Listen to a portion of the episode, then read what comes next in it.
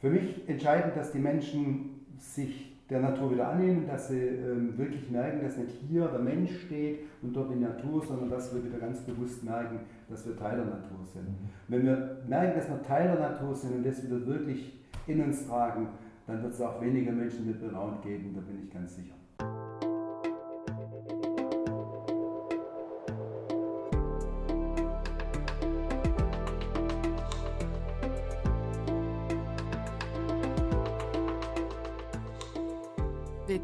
Dir, der Seven Mind Podcast mit Impulsen für ein gutes Leben. Für alle, die mehr Achtsamkeit und Gelassenheit in ihren Alltag bringen möchten. Hi und herzlich willkommen im Seven Mind Podcast. Mein Name ist René Träder und das ist der zweite Teil vom Interview mit Jürgen Davo. Im ersten Teil haben wir schon über seine Erfahrungen Burnout gesprochen. Das wollen wir jetzt noch ein bisschen vertiefen. Außerdem hast du im ersten Teil ihn auch schon ein bisschen persönlich kennengelernt. Willkommen zurück im zweiten Teil. Ja, hallo. Du hast ja gesagt, wer brennt, kann ausbrennen. Das heißt, wenn man also eine große Leidenschaft für etwas hat, dann kann es auch nach hinten losgehen. Würdest du denn sagen, das war bei dir der Hauptfaktor für das Burnout, diese große Leidenschaft für etwas? Oder würdest du sagen, es gab andere Risikofaktoren bei dir, die dazu beigetragen haben? Also bei mir war es mit Sicherheit eine große Leidenschaft, ähm, die dazu geführt hat, dass ich dieses Franchise-System ja aufgebaut habe, Marktführer in Deutschland geworden bin bei den Einfamilienhausbauern, was wir bis heute sind, und äh, dass dadurch die Balance im Leben gefehlt hat. Die mhm. Leidenschaft führt ja dazu, dass du eben ähm, keine Auszeit machst, nicht nach dir guckst, dass du für die Familie weniger Zeit hast und mhm. dass du auch nach deinem Körper und deiner Gesundheit eben nicht so, so achtest. Also, du überforderst dich ja eigentlich äh, dauerhaft. Also war es schon die Leidenschaft, die dazu geführt hat, mhm. die letztlich in den Burnout geführt hat. Beziehungsweise im Nachgang äh, weiß man ja, dass es schon auch in der Kindheit liegt mhm. und angelegt wird, äh, dass du ausbrennst. Aber da kommen wir vielleicht später noch drauf. Ja, wir können auch jetzt gerne schon drauf ja. schauen. Also ich habe dann während der Zeit in der Klinik habe ich eben sehr, sehr schnell gemerkt, dass diese Anerkennungssucht für mich eigentlich das größte Problem ist. Mhm. Dass ich gar nicht sein kann, äh, ohne dass ich Leistung bringe. Dass ich nicht äh, sitzen kann und sagen kann, hey, ich bin wertvoll, weil ich lebe, sondern ich bin nur wertvoll, wenn ich wieder ein besonderes Projekt mache, wenn ich noch ein größeres Projekt mache, wenn ich noch erfolgreicher werde, wenn ich noch mehr Partner gewinne, wenn ich noch größere Projekte mhm. bewege. Und, und dieses, dieses Bewusstsein, dass man, dass man wertvoll ist, weil man eben da ist, das war für mich, das, das war für mich der, der, der größte Sprung überhaupt. Ja. Mhm. Ähm, und, und dann wurde mir erst bewusst, warum ich überhaupt diese vielen Jahre Selbstständigkeit durchgezogen habe, warum ich von meinem 22. Lebensjahr bis äh, zu meinem 54., als ich dann in der Klinik gelandet bin, da immer Vollgas gegeben habe. Das ist, äh, mit Geld hatte das nie was zu tun. Geld zentriert war ich nie, Geld war mir egal. Mhm. Aber hier die Anerkennung und, und das nächste wieder. Und auch dann äh, ähm, Richtung Burnout dann diese Anerkennung gar nicht mehr annehmen können, ach, ist nicht so wichtig, das nächstgrößere wieder angehen. Mhm. Das sind so Dinge, die mich dann doch schon ganz schön mitgenommen haben. Was, was hast du in deinem bisherigen Leben jetzt gemacht? Bist du immer hinter was hergelaufen, was eigentlich unnötig war? Mhm. Hättest, hättest du auch ein bisschen ruhiger haben können in deinem Leben, ein bisschen mehr die anderen Bereiche deines Lebens leben können. Mhm. Und was ist heute für dich Anerkennung? Was bedeutet das heute für dich?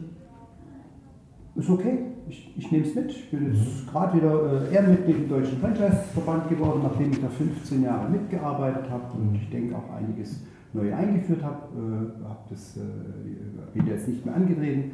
Zur letzten Wahl habe ich gesagt, okay, ich werde jetzt nächstes Jahr 60 und jetzt sollen da Jüngere ran. Ich finde es besser, gerade was Digitalisierung anbelangt und so. Ich finde es einfach toll, wenn da junge Leute im Vorstand sitzen und so ältere als ähm, Anerkennungsposten, ja. die besetzen. Da habe ich was dagegen. Und ich würde sagen, nein, ich nehme heute Anerkennung wirklich an. Mich hat es zum Beispiel unheimlich gefreut, dass mir da an dem Tag schon die Ehrenmitgliedschaft verliehen worden ist. Das äh, hat ja keinen Wert jetzt, Geldwert, aber es fand ich toll, dass jemand sieht, aha, der hat da was gemacht. Aber es war okay. Also es war jetzt nicht so, jetzt muss das nächste wieder Mhm. So, seit meinem Burnout äh, bemühe ich mich, sämtliche Ehrenämter zurückzufahren. Also mhm. Präsidenten, Vizepräsidenten, mhm. Vorstände und sonst was, was im Ehrenamt läuft, ist eins ums andere jetzt äh, beendet worden. Es sind nur zwei Sachen, die ich, die ich mache, die mir wichtig sind. Und äh, ansonsten merke ich, es macht mir nichts aus. Und wenn heute jemand anruft und sagt, Chatabo, ich, ich, ich, ich, wir würden Sie gerne ins Präsidium haben, dann kommt sofort, danke, dass, mhm. Sie, dass Sie an mich denken, es ehrt mich, aber ich nehme den Posten nicht mhm. an. Also ich trete mal nicht mal näher. Okay. Und das hätte ich früher verstanden, ah, das gebraucht. Ja. Das, glaube ich, ist jetzt weg. Mhm. Und wenn du sagst, früher hat Anerkennung dich vor allem angetrieben auch, immer zum nächsten und noch mehr, mehr, mehr, was treibt dich denn heute an? Die Freude.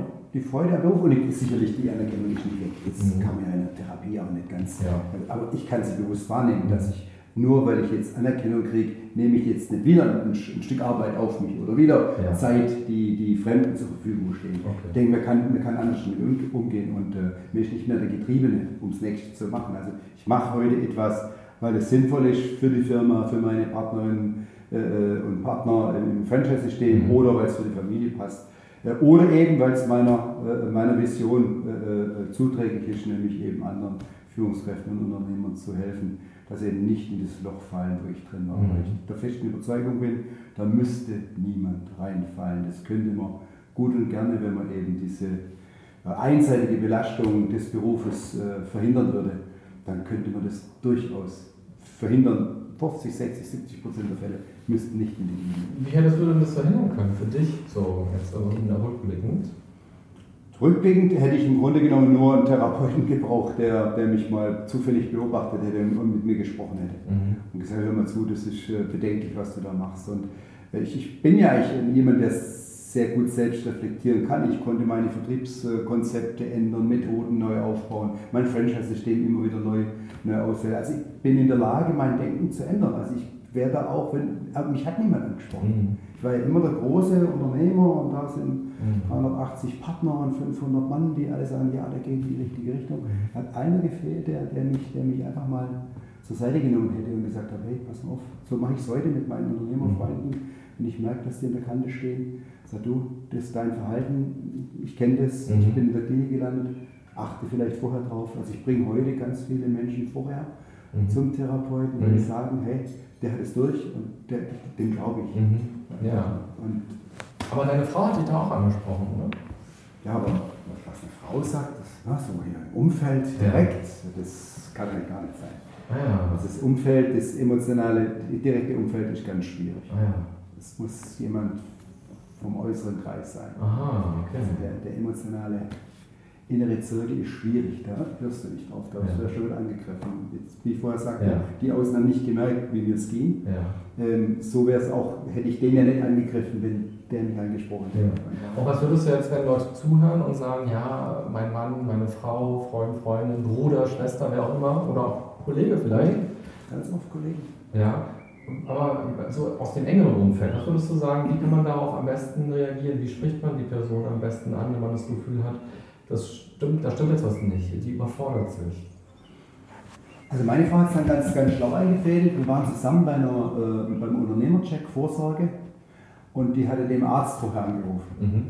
Und der hatte mich dann auch angesprochen. Mhm. Da hatte ich aber schon mit, äh, da hatte ich das schon akzeptiert. Ja. Und als er mich angesprochen hatte, wusste ich, von wem es kommt, er konnte es ja nicht wissen. Ja. Ja brauchen gar nicht drum rumreden, hat meine Frau sie angesprochen, das ist auch in Ordnung, ich hätte sie eh heute angesprochen. Aber es ist auf jeden Fall besser, wenn man so eine Möglichkeit hat, dass jemand anders mich anspricht mhm. als der direkt, weil wenn es da eh schon Stress gibt, der ist nie daheim, der ist mhm. immer aggressiv, der trinkt vielleicht zu viel, mhm. weiß nicht, dann brauchst du den direkt kaum ansprechen. Mhm. Das, ist, das ist ganz schwierig. Also ich, ich denke, da wäre schon gut, dass ein väterlicher Freund da ist oder eine Freundin, eine ältere oder so, wo man dann sagt, Mensch, guck mal, sprich, sprich mal, sprich ihn mal an. Mancher mag es dann ja vielleicht auch akzeptieren und, und dann doch merken, dass, dass, was nicht, mhm. dass irgendwas nicht in Ordnung ist, merkst du ja, wenn du nicht mehr schläfst oder, oder mhm. äh, vergesslich wirst. Also bei mir war Vergesslichkeit ein ganz großes mhm. Problem. Oder dann, dass ich plötzlich gemerkt habe, ich kann, ich kann nicht mehr wie vorher fünf Sachen gleichzeitig am Schreibtisch haben. Mhm. Ich, ich kann da gar nichts mehr an, angreifen. Das ist, alles zu viel, der Berg von Arbeit ist einfach zu hoch. Ähm, du, irgendwo spürst du es dann doch, mhm. dass das, was nicht so ist, es war. Aber du schiebst dann aufs Alter und es ist alles zu viel und man sucht ja Entschuldigungen mhm. in, dem Verhalten, das mhm. du jetzt hast. Und in dem Moment, wo du das für dich akzeptiert hast oder vielleicht auch sogar so eine Art, also es gibt ja keine Burnout-Diagnose in dem Sinne, weil es eben keine offizielle Erkrankung ist, Aber wenn man trotzdem dann eben so einen Stempel bekommt von einem Arzt und der sagt, das ist sowas wie Burnout und Sie müssen jetzt auch in die Klinik oder Sie können in die Klinik.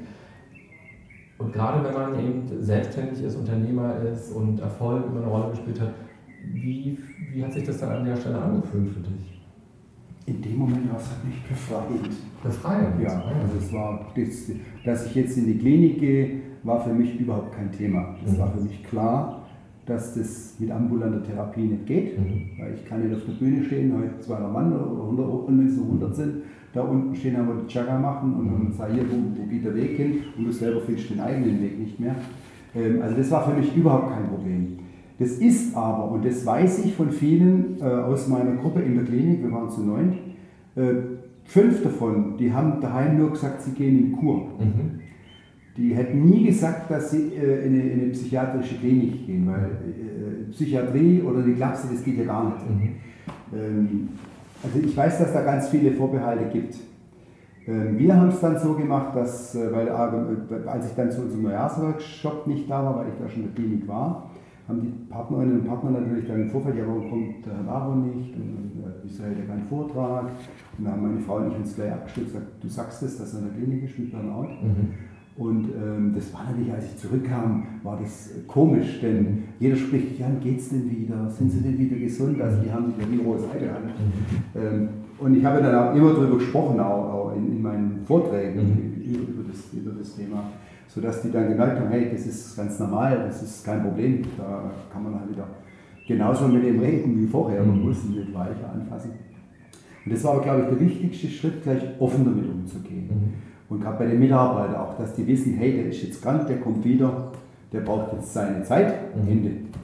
Und es hat sich nicht angefühlt wie Scheitern oder Verlieren oder es selbst sozusagen nicht hinkriegen, was man anderen vorlebt? Ich muss wieder auf die Klinikzeit zurück. Ich bin dort angereist in der Klinik, habe mein Zimmer gekriegt, bin in das Zimmer rein und habe gesagt, da bist du jetzt daheim, bis du wieder rauskommst und gesund bist. Mhm. Und alle anderen haben das Zimmer dreimal getauscht, mhm. weil sie mit sich gehabt Ich, ich habe da nicht gehadert. Ich gesagt, jetzt, jetzt bin ich hier richtig, jetzt ist meine Zeit. Mhm. Und so viel für andere getan. Ich habe tausend Leute selbstständig mhm. gemacht in meinem Leben. Mhm. Habe denen eine neue Existenz ermöglicht. Jetzt bist du dran. Mhm. Also ich habe es dann einfach als, als egoistisch für mich gesehen. Das ist meine Zeit jetzt und die nehme ich mir. Okay. Ich glaube, du warst sechseinhalb Wochen in der ja, Klinik. Genau. Was hast du da erlebt? Also was, wie läuft das da ab? Was, was passiert da? Ja, erstmal, natürlich als Unternehmer mir war es viel zu ruhig. Mhm. Die erste Woche nur runterkommen, nichts machen. Ja. Mal Gruppe, mal da ein bisschen äh, Gymnastik, da ein bisschen. Ja. Und dann nach äh, Therapie, also Gruppengespräch sagen, äh, in der Woche, dann Einzeltherapeuten zweimal in der Woche. Ähm, es, ich habe fast drei Wochen gebraucht, bis ich mich darauf einlassen konnte. Ja. Ich war das was machst du jetzt eigentlich? Ich dachte, jetzt geht's los, jetzt arbeiten wir miteinander. Ich wollte ja weiter, das ist so, ich musste dann erstmal aus dem Rad raus, aus dem Hamsterrad raus. Im Nachgang war das alles okay, aber währenddessen war das das Schlimmste, dass, dass man so wenig zu tun hat. Ja. Ich bin joggen gegangen, habe dann gleich Wanderführung gemacht in der Klinik am Wochenende am Schwarzen Brett hingesetzt, Wanderung am Samstag und Sonntag, recht brutal da, ihr Wanderführer. Und es war auch okay.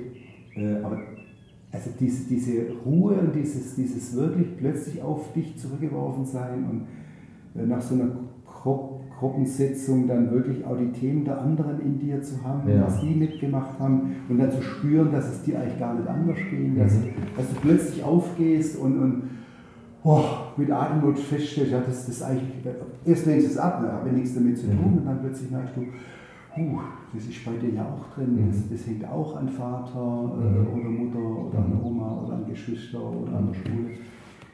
Das war dann schon, war dann schon erdrückend und ähm, für mich, für mich das, das, ähm, das prägendste Ergebnis in der, in der Klinik war, dass ich äh, in dieser Stille, die ja da ist, in dieser Ruhe, plötzlich Bilder gesehen habe, wie ich mit zweieinhalb Jahren mit Blinddarm-Durchbruch auf dem Sofa lag meine Mutter hochschwanger mit meiner Schwester, die ist drei Jahre jünger. Und ich mit meinem Vater in die Intensivstation gefahren, mit einem Taxi, weil kein Krankenwagen da war. Dann dran Krankenschwester über mir lag, die mir das äh, Zeug da auf den Bauch geschnitten hat, da war ich zweieinhalb. Mhm. Und ich konnte es beschreiben, ich konnte sogar das Sofa beschreiben, farbmäßig und, und Mhm. meine Mutter ist hier kaputt gegangen. Das kann nicht sein, du warst so klein, das, kann man nicht Mhm. wissen. Und hab der dann angerufen, ne? also jo, war das so? Und das sagt sie, ja, das war so. Und ähm, dann meine Mutter durfte mich drei Wochen lang nicht besuchen, weil Mhm. es auch durchgebrochen war mit Linda und als Hochschwanger durfte sie nicht auf Mhm. die Intensivstation. Und jetzt nehmen wir mal einem zweieinhalbjährigen die Mutter weg für zwei, Mhm. waren einfach nur drei Wochen. Und da ist das mit dieser Anerkennungssucht und dieser Verlustangst Mhm. und dieses Ich bin nichts wert, Mhm. da ist es wahrscheinlich entstanden. Mhm. Und sowas zu spüren, dass es da, deswegen bin ich heute erfolgreicher Unternehmer, Mhm. weil ich damals diese Verlustangst hatte, Mhm. das kann man eigentlich gar nicht. Das kann man gar nicht Das ist ja fassen. 50 Jahre her schon Ja, gewesen. das kann, das kann man 52, Mhm. 51,5. Das ist, das ist un und, und das sind dann Dinge, wo du denkst, na, das ist verrückt. Ja? Mhm. Dass das dann dein ganzes Leben so beeinflusst und beim anderen ja vielleicht ins Negative geht und bei mir dann ja doch mehr ins Positive, indem ich äh, was aufbauen durfte. Mhm. Alles äh, machen durfte, was in meinem Leben möglich war. Also es spricht auf jeden Fall sehr dafür, sich die Zeit zu nehmen für die Klinik oder eben auch für eine Therapie, Genau. wenn man das integrieren kann ambulant Ja. oder bei sich zu Hause. Weil auf solche Erkenntnisse kommt man ja von ganz alleine nicht. Keine Chance. Das hat sich ja wirklich in, in, in der meditativen Situation ergeben. Mhm. Ja, beim Therapeuten, wo ich dann plötzlich das gesehen habe. Und es ist ja so, jetzt ist man da sechseinhalb Wochen in der Klinik, man hat da so einen geregelten Ablauf, man wird betreut, man muss ja auch nicht arbeiten, auch wenn du die Arbeit gemacht hast mit Führungen und sowas. Aber keine Arbeit mehr. Genau. Ähm, und dann kommt man eines Tages zurück und du bist in Teilzeit wieder eingestiegen im Arbeiten, aber trotzdem man ist wieder zurück, man ist am alten Ort, man ist auch wieder zu Hause in dem alten System. Wie hast du das erlebt? Ganz schwierig. Die ersten, die ersten sechs Wochen zu Hause waren richtig schlimm. Mhm. Ich ging, ging hier raus voller Überzeugung, jetzt, jetzt geht es wieder los und kam heim und totale Leere. Mhm. Ich musste aber heimwärts alles mal wieder organisieren. Wie ist es mit der Frau, wie ist es mit dem Kind? Ähm, so eine Zeit hatte ich eigentlich nie. Also es war eigentlich die härtere Zeit als die Klinik. Und habe dann die ersten Wochen gar nichts gearbeitet. Und dann so nach und nach wieder Teilzeit. Bis November, also von Januar bis November hat es gedauert, bis ich dann zum November eigentlich so das Gefühl hatte, jetzt kannst du wieder acht Stunden arbeiten. Mhm. Vorher war das ein ganz großes Problem. Ich musste ganz oft mal im Park, ich habe Gott sei Dank das Büro am Park, mal eine Gehmeditation, mal Tai Chi machen, musste mal Atemübungen Mhm. machen. Also ich musste ganz viel, was ich in der Klinik so viel andere um abzuschalten, musste ich tun, damit ich nicht übertreibe, weil ich war unglaublich nervös danach. Mhm. Und äh, das war schon überraschend, also weil so, sechs Wochen weg und jetzt geht's los. Ja, geht, geht mehr los. Ja, man denkt so, man wäre jetzt gesund Genau. oder heile und dann geht man zurück und dass man in Teilzeit arbeitet, danach ist alles besser. Man ist so weich nach so einer, nach Mhm. so einer Klinik, so nach so einer, äh, nach so einer Therapie, weil man ja so viele Themen angesprochen hat, die, die einen unglaublich emotional berühren, ähm, dass du auch ganz oft einfach nur Tränen ausbrechen könntest. Mhm. Ja? Das ist alles noch offen. Mhm. Man kann es wirklich so sagen, du bist so, so emotional noch und wenn dann jemand dir was erzählt, dann fühlst du dich da gleich äh, integriert oder, oder kannst den unglaublich gut verstehen. Also die, die Empathie ist da unglaublich gestiegen für andere Menschen, was nicht immer gut ist, weil das zieht dich ja mehr. Und ähm, das, das war die schwierigste Zeit überhaupt, da wieder so Tritt zu fassen. Mhm. Und es sind ja nun mal 30 Prozent aller, die Burnout haben, die nachher EU-Rentner sind, ne? Mhm. die nicht mehr wieder arbeiten. Ganz viele trennen sich von dem Partner oder wechseln den Beruf. Also da muss ich sagen, habe ich sehr gut getroffen. ne? Mhm. Dass ich A, begeistert bin von dem, was ich mache und was ich Mhm. gerne mache.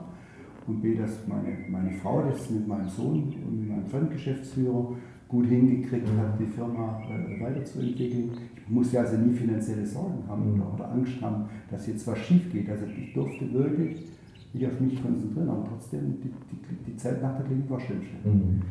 Aber ich finde ja auch mal eine gute Erkenntnis für alle, die jetzt zuhören, dass man auch nicht mit falschen Erwartungen dahin geht und da rauskommt, sondern auch weiß oder zumindest, ja, also dass man weiß, dass es auch sein kann, dass die Zeit danach auch noch hart ist und dass man auch nochmal besonders auf sich aufpassen muss. Ich meine, wenn man jetzt operiert wird an der Lunge und man kommt nach sechs Wochen aus der Klinik raus oder man könnte wieder arbeiten nach sechs Wochen, dann ist es ja auch so, dass man noch angeschlagen ist ein bisschen, dass man nicht 100% leistungsfähig ist. Und da ist es immer so klar, weil man weiß, der Körper braucht auch ein bisschen zum Heilen. Und bei der Psyche, Sieht was, man nichts. ja genau, man sieht nichts.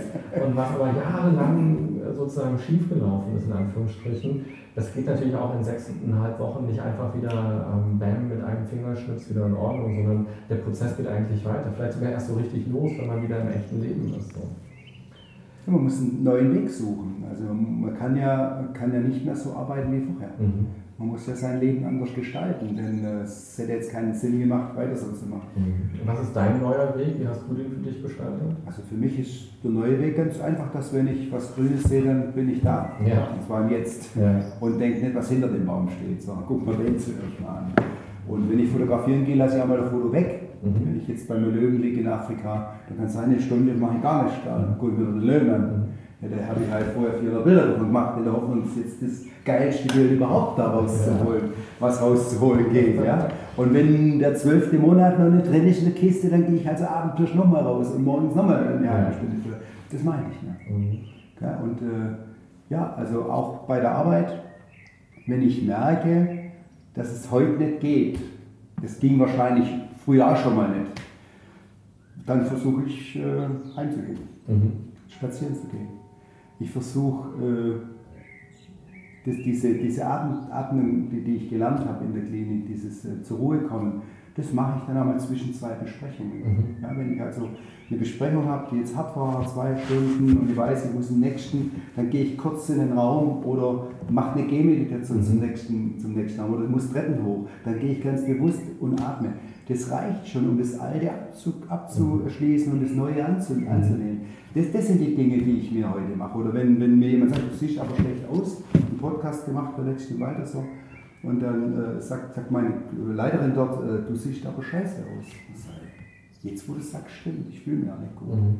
Wir haben eine halbe Stunde meditiert in unserem Meditationsanwalt so. Und äh, den Podcast gemacht, es waren zwei, einmal Franchise, einmal äh, Burnout. Und ähm, das ging. Mhm. Der ganze Tag war geredet. Nur weil, weil ich bewusst, mhm. so, ich muss jetzt eine Pause machen und das da bemühe ich mich sehr. Mhm. Okay? Also auch von der Ernährung her und, und von allem achte ich eben jetzt mehr auf mich. Mhm. Wie ist es als Führungskraft? Also hat sich dein Blick auf Führung, dein Blick auf Arbeit, was müssen Mitarbeiter auch leisten, auch jetzt nochmal geändert? Das Lustige war ja, dass sich auch vor meinem Burnout Mitarbeiter ähm, vertrauensvoll sich an mich gewendet haben, wenn sie Probleme hatten. Mhm. Und ich auch eine Psychologin hatte, wo ich die hinschicken konnte. Ah, ja. Ich hätte mich dann nur selber hinschicken müssen. Also ich war da eigentlich schon immer sehr ja. sensibel, was die Themen anbelangt.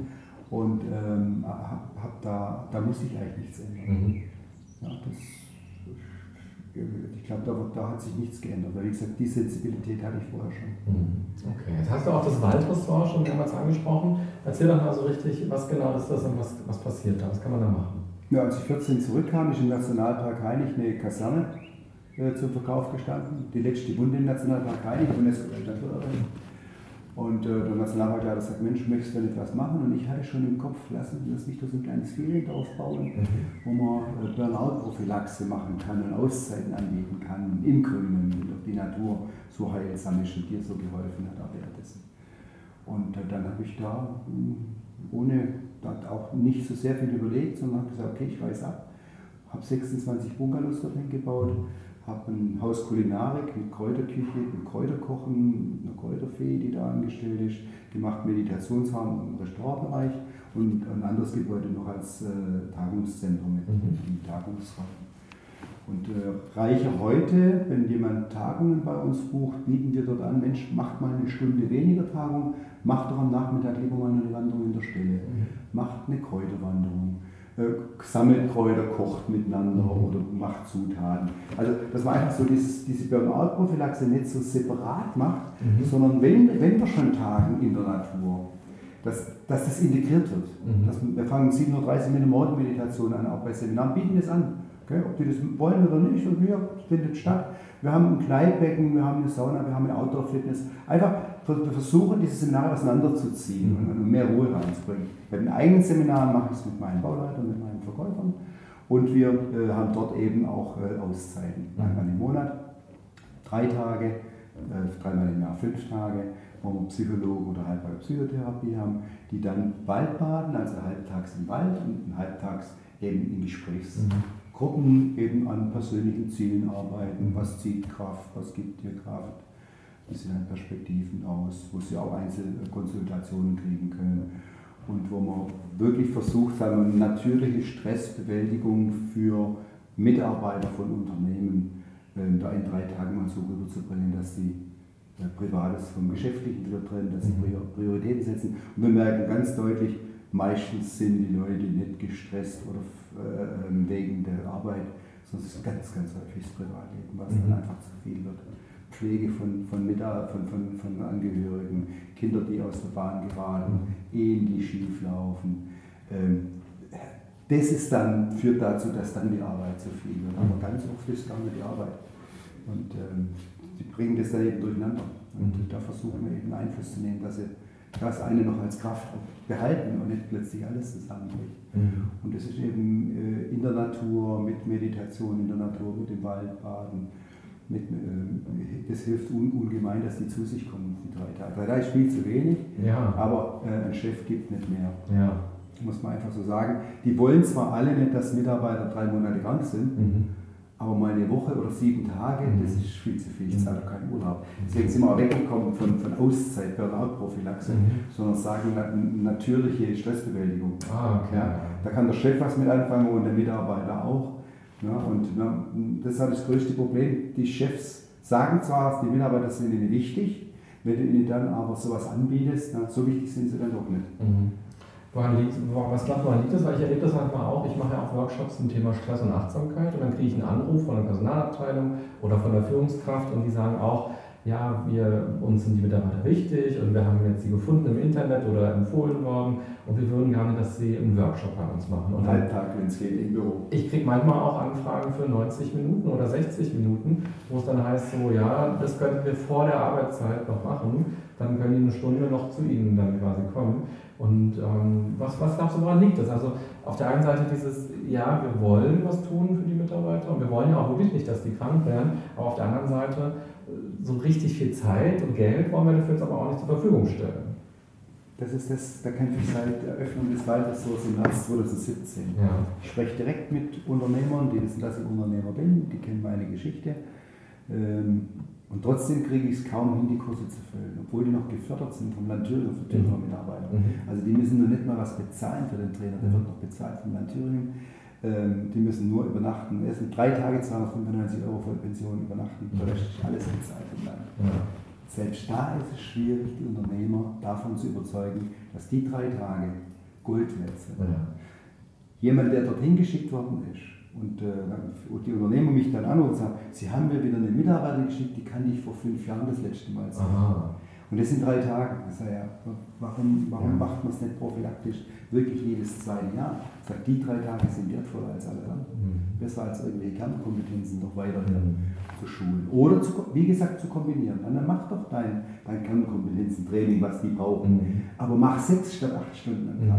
Und mach dann lieber noch mal drei Stunden Natur, Kräutern, Meditation, Gesprächsrunden. Mhm. Man könnte so viel in Kombination machen, was A, sechs Stunden, was du in sechs Stunden hörst, die letzten zwei Stunden bleibt dir nichts mehr. Okay? Aber wenn du die letzten zwei Stunden noch entspannend machen würdest, mhm. die sind natürlich Stressbildung draußen, dann werden die sechs Stunden auch viel, viel besser fahren als das, was, was da im Nachgang noch kommt. Ja. Also äh, verrückt. Und meine eigenen Seminare mache ich mittlerweile so, ich mache Verkaufscamp eine Woche. Und das ist halbtags Vertriebstraining und halbtags ist äh, mhm. Wald. Die Chefs, die drehen durch. Mhm. Ich, ich habe dir nur Urlaub bezahlt. Das heißt, die, werden, die, werden aber besser und die, die, die merken es auch schnell. Aber sie merken es halt schnell, das Jahr später. Mhm. Das ist ganz schwierig, äh, diese reine Entspannung so als ja. Das soll es am Wochenende mal zum Yoga gehen oder ja. sonst was. Ja, also ganz ja. komische Dinge. Es gibt ja diesen schönen Satz, äh, Pausen sind ein Teil vom Arbeiten. Ja. Und ja, aber ich glaube, gerade in Deutschland sind wir halt mit so einer Mentalität aufgewachsen, so arbeiten, arbeiten, arbeiten und Pausen sind halt Feierabend und Wochenende und Urlaub. Und da kann man sich erholen und ansonsten muss man produktiv sein. Und dass Pausen oder eben auch Auszeiten, auch wenn es so ein verbranntes Wort äh, bei euch geworden ist, trotzdem gut sind. Und gerade so Achtsamkeit ist ja etwas, das muss man ja üben, das muss man ja lernen und man ist ja nicht so, dass man einmal einen Vortrag hält, ach so geht Atmung oder so ist Waldbaden, sondern man muss da immer wieder rein, das immer wieder üben und besser werden. Und darum ist ja eigentlich so sinnvoll, wenn man mehrere Tage hat oder wiederkehrende Tage hat, wo man das vertiefen kann und für sich lernen kann. Eine wichtige Chance aus dem Umfeld. Ich kann, ich kann nicht über äh, eine Auszeit-Thema einen Tag machen, dann geht der Heinz oder geht die, die, die oder er Heinz, seine zwei Kinder, Frau, ist wieder da drin und am nächsten Tag kommt er wieder. Ja. Das ist ein persönliches Thema. Also das, das funktioniert genau. nicht. Die müssen bei sich sein, die müssen abends mal was aufschreiben, die müssen den Tag Revue passieren lassen. Wie, mhm. wie soll denn sonst eine Veränderung kommen? Mhm. Und äh, das ist äh, tatsächlich meine Erfahrung auch, dass das das Schwierigste ist, wobei ich es dann im persönlichen Gespräch mit dem Unternehmer am ehesten hinkriege. Ja. Dass mir der, der sagt, nee, ich schicke dir jetzt jeden Monat zwei. Ja. Ich habe es verstanden. Mhm. Äh, weil sie merken, dass es ehrlich gemeint ist, mhm. dass es wirklich äh, ja, authentisch ist und ich weiß, was ich rede. Mhm. Ja, genau. Also, also ich finde auch immer, es nicht darum, dass man mehr Trainingstage verkauft. So klar ist es immer gut, weil es mehr Geld bedeutet. Aber am Ende finde ich, ist das Ergebnis halt einfach auch sehr viel besser. Und wenn man immer nur so 60-minütige oder 90-minütige Kurse hat, dann verpufft es. Und dann ist das eigentlich das rausgeschmissene Geld. So. Und man frustriert damit ja auch Mitarbeiter. Aber ich habe was gemacht. Ja, ja, genau. So fühlt es sich erstmal an. Ja. Genau. Ich habe gesagt, könnten Sie mal einen halben Tag machen? Genau. Ja. Also einen halben Tag könnte ich nicht machen. Ja. Wenn, dann den ganzen Tag. Mhm. ein ganzer Tag geht schon, da kann man schon was machen. Ja. Zumindest kann man es sehr anfüttern. Und du hast ja auch schon jetzt mehrmals auch Waldbaden so gesagt, das ist ja etwas, was jeder auch für sich alleine machen kann. Überall in Deutschland gibt es irgendwo Wald, ähm, ein paar Bäume, die man finden kann. Erklär doch mal, wie macht man das am besten? Also alleine das Waldbaden jetzt zu machen, ist, äh, wenn man Meditationserfahrung hat, Yoga macht oder Tai Chi, Qigong, halte ich es für unproblematisch, sich das anzulesen und dann auch in den Wald zu gehen.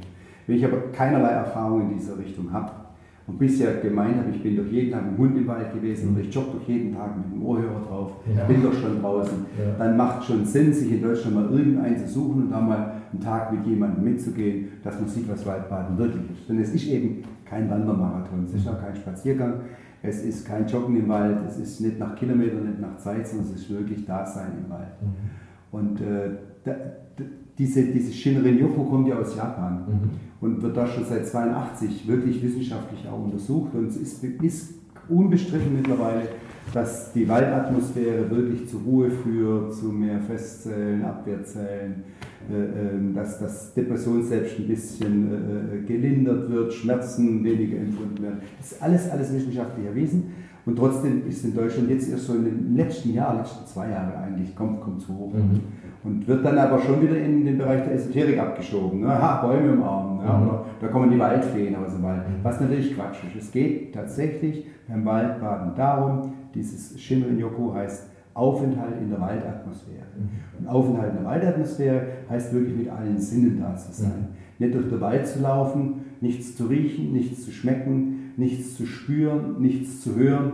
Ja? Also nur wenn, wenn, die alle Sinne, wenn ich alle Sinne anspreche bei diesem Waldspaziergang, mhm. dann, dann macht es Sinn, weil dann bin ich hier und jetzt, dann komme ich runter und dann spüre ich ganz oft, nach vielen Jahrzehnten, sagen mir das Menschen, es war mir gar nicht bewusst, wie laut der Wald ist. Mhm. Ich dachte immer, der Wald ist ruhig. Mhm. Ja, wenn sich die Menschen aber mal ruhig an einen Baum setzen und still sind 10 bis 15 Minuten und dann plötzlich hören, was da für ein Lärm herrscht, was da Bäume ineinander krachen, was mhm. das Laub für, für, für, für Lärm macht, vor allem wenn der Wind durchpfeift, was die Vögel für einen Krach machen.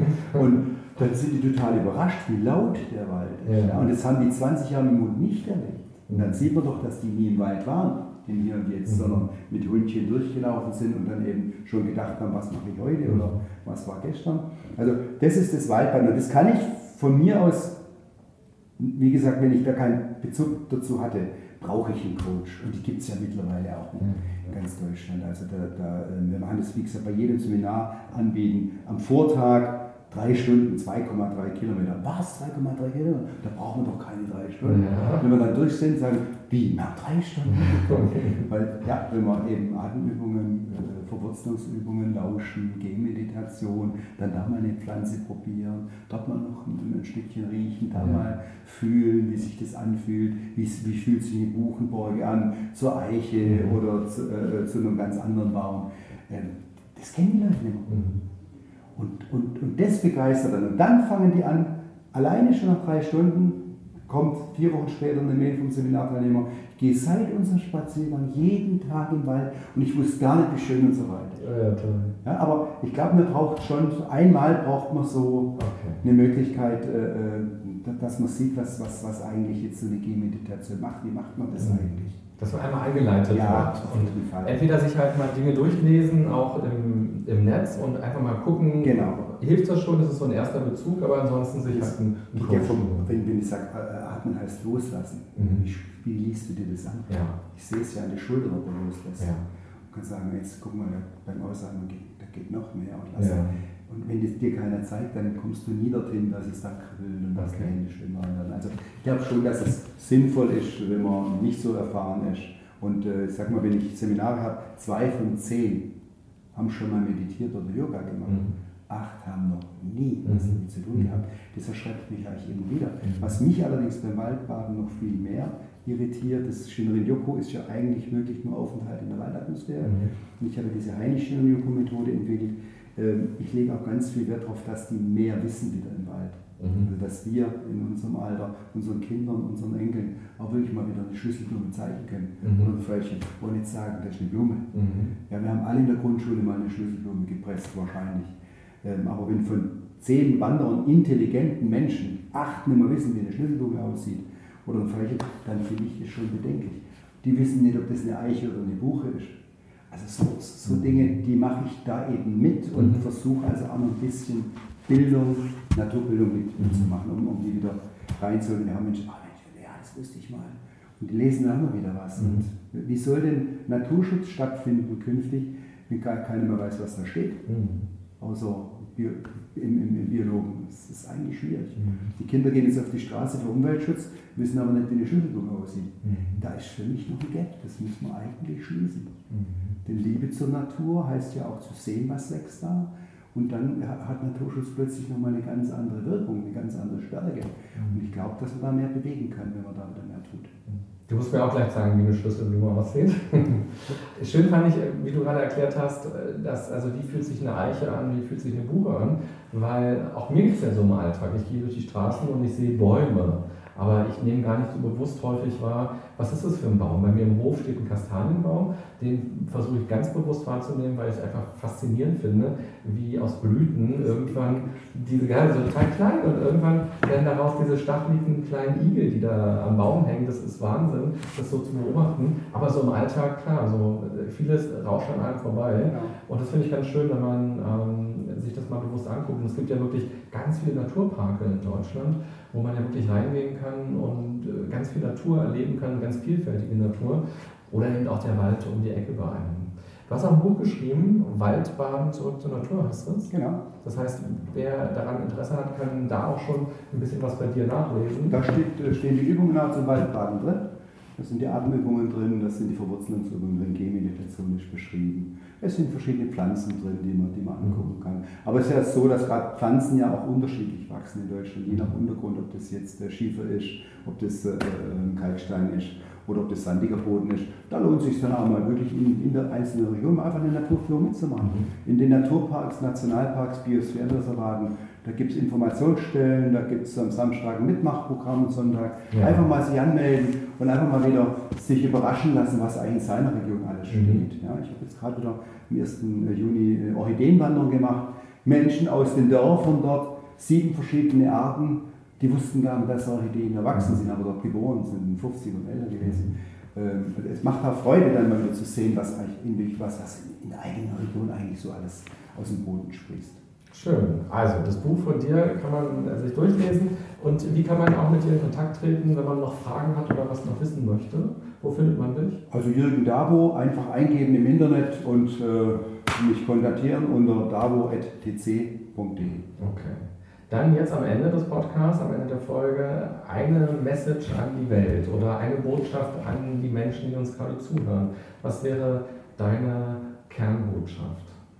Für mich entscheidend, dass die Menschen sich der Natur wieder annehmen, dass sie ähm, wirklich merken, dass nicht hier der Mensch steht und dort die Natur, sondern dass wir wieder ganz bewusst merken, dass wir Teil der Natur sind. Wenn wir merken, dass wir Teil der Natur sind und das wieder wirklich in uns tragen, dann wird es auch weniger Menschen mit Burnout geben, da bin ich ganz sicher. was gefällt, dann zeig uns das doch auch gerne mit Herzen oder Sternen oder Likes, wo auch immer du diesen Podcast hörst. Oder gib auch gerne einen Kommentar ab oder schreib mir auch eine E-Mail. Und was mich auch interessieren würde, wenn du auch ein Burnout zum Beispiel erlebt hast.